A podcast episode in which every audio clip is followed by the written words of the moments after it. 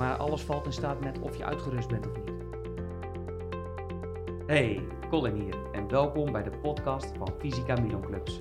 De podcast waarin we jou meenemen in het stellen van een realistisch en haalbaar doel als het gaat om jouw gezondheid. Het is altijd het juiste moment om doelen waar te maken. Dus waar wacht je nog op?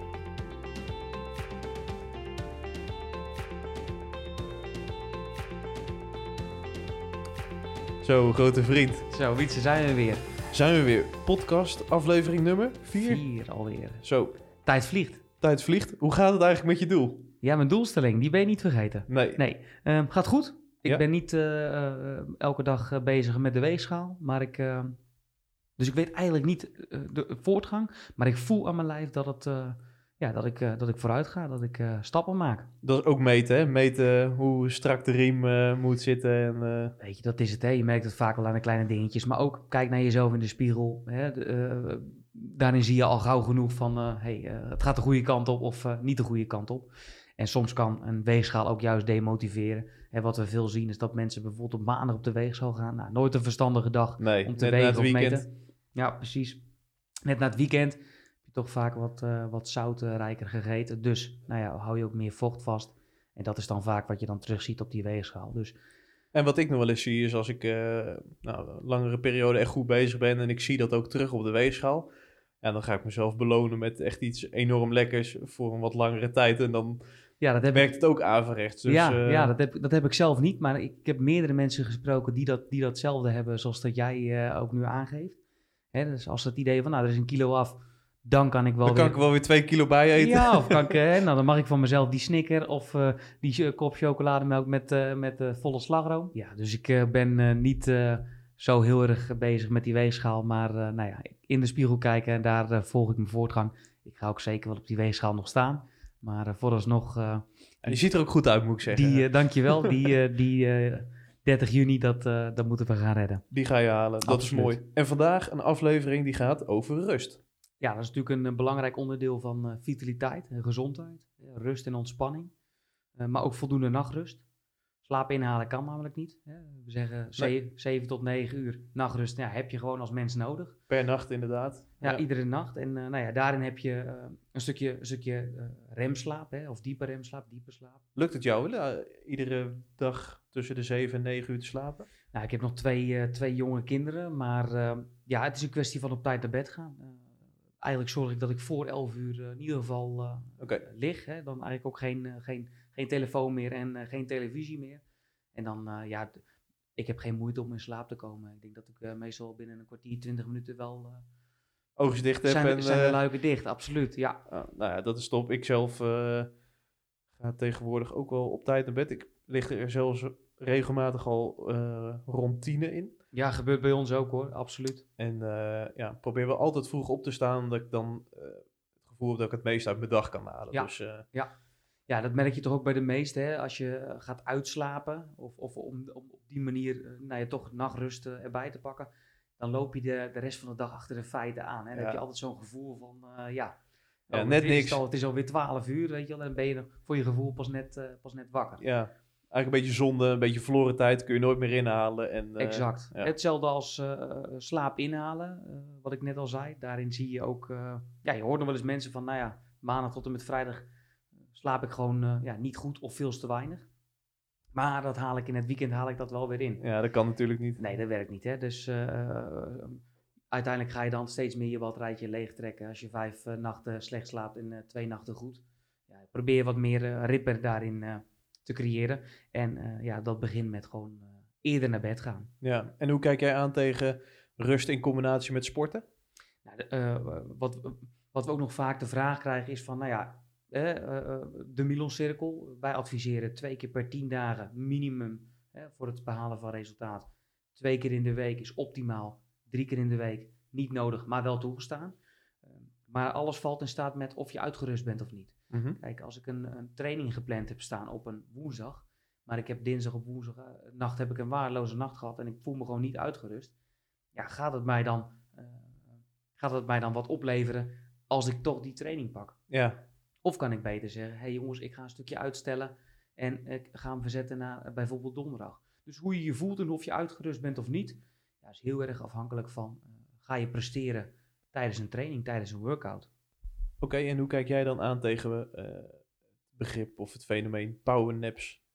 Ja, powernap, dat moet wel bij je passen. Eh, Wat is het eigenlijk? Nou ja, een powernapje eh, is, is dat je voor 10 minuten of een kwartiertje even op de bank gaat liggen of op bed. En gewoon echt eventjes je ogen dicht gaat doen. En nou ja, de meeste mensen die vallen wel in slaap.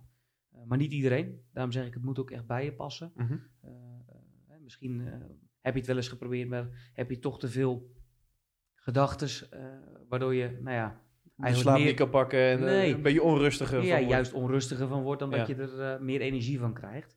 En het, eh, ja, het moet natuurlijk ook in je, in je tijdschema passen. Kijk, als jij een 9 tot 5 baan hebt, dan ga je niet bij je werkgever of eventjes eh 10 minuten... Even ertussenuit. Nee, weet je, Ja, dat wel gaat mooi, niet. wel mooi wat je nu aanhaalt. Hè? Die 9 tot 5 baan, dat is gewoon 8 uur achter elkaar werken.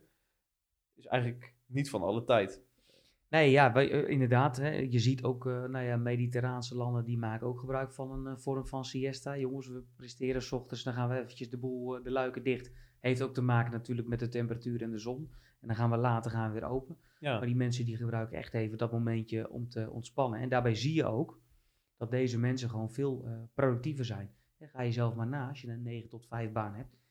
Laatste, laatste eh, twee uur is het natuurlijk waardeloos. komt er gewoon niet zoveel eh, meer eh, nee, uit handen. Komt er niet zoveel meer uit handen. Nee, ja, in- ja, waar ik net op doelde is, dat vroeger hadden mensen ook een heel ander slaapritme. Hè? Dan sliepen mensen vier uur.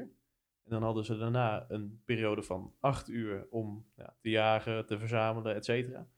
Om dan vervolgens weer vier uur te gaan slapen, om daarna weer acht uur actief te zijn. Ja, een heel ander ritme. En daarom, nog wel eens, de mens is helemaal niet gemaakt om acht uur achter elkaar te slapen. Maar ja, wat dan daarvan waar is, dat weet ik zelf ook niet. Maar ja, het, lijkt mij wel goed om af en toe eens eventjes op de rem te trappen en even de tijd voor jezelf te nemen. precies. Hè. Eh, nou ja, terugkomend weer op die 7 tot 9 uur slaap. Ook dat moet bij je passen. Hè. De een die heeft al eh, voldoende eh, energie met 7 uur. En de ander heeft gewoon die volle 9 uur nodig of misschien wel langer. Eh, maar het gaat erom dat je een klein beetje een slaapritme voor jezelf gaat inbouwen. En ga nou eens op vaste tijden naar bed. En ga op vaste tijden uit bed. En daartussen zit je, eh, zit je, zit je diepe remslaap. Waar je eigenlijk toch het meeste energie uithaalt. Hey, en eh, ja, hoe kijk jij aan tegen mediteren? Nou, mediteren, ik ben zelf niet van het, van het zweverige, maar ik doe ook zeker een vorm van mediteren. Eh, zo doe ik iedere dag echt eventjes mijn telefoon wegleggen. En dat voor een, voor, een, voor een periode van een half uur. En Dan, zeg je echt bewust tegen jezelf van oké, dit moment is echt even alleen voor mezelf. En Ja. eh, Ja, precies. Want ik ben erachter gekomen dat als ik inderdaad eh, nou ja, even een momentje voor mezelf heb. Ja, wat ga je dan doen? Dan ga je toch door die telefoon heen scrollen. Hè? Ja. eh, door social media, Instagram of Facebook of wat dan ook.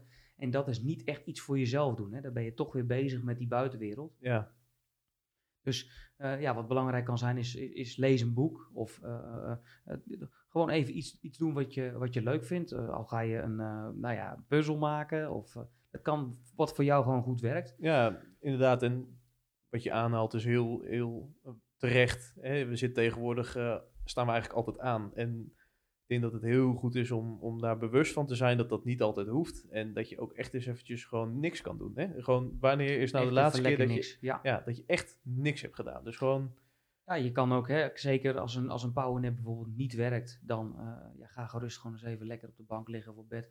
En eh, ogen dicht en echt even helemaal niets. Of zet een, eh, zet een muziekje op, bij wijze van spreken. Je hebt heel veel natuurlijke geluiden bijvoorbeeld, die heel erg kunnen, kunnen helpen Ja. en bijdragen aan even een stukje ontspanning.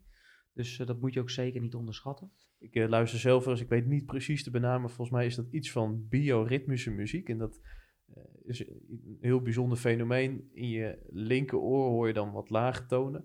En in je rechteroor hoor je dan wat hoge tonen. En op de een of andere manier kan je... Werkt dat dan ook ontspannend? Of, Ja, precies. Ja, je, je hersenpan kan dat dan niet helemaal aan.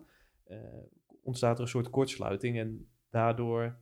Raak je afgeleid van Nee, andere gedachten? Nee, juist niet. Ja, inderdaad, van andere gedachten. Dus kun je eigenlijk alleen maar focussen op... hey, ik moet die geluiden eh, managen, om het zo ja, maar te zeggen. precies. Ja, precies. Ja, het werkt voor mij helemaal top. Eh, Nou, helemaal goed. Ja, het maakt eigenlijk niet uit wat je doet. Het gaat erom dat je ermee bezig bent. Hè. Zorg dat je in ieder geval één moment per dag hebt.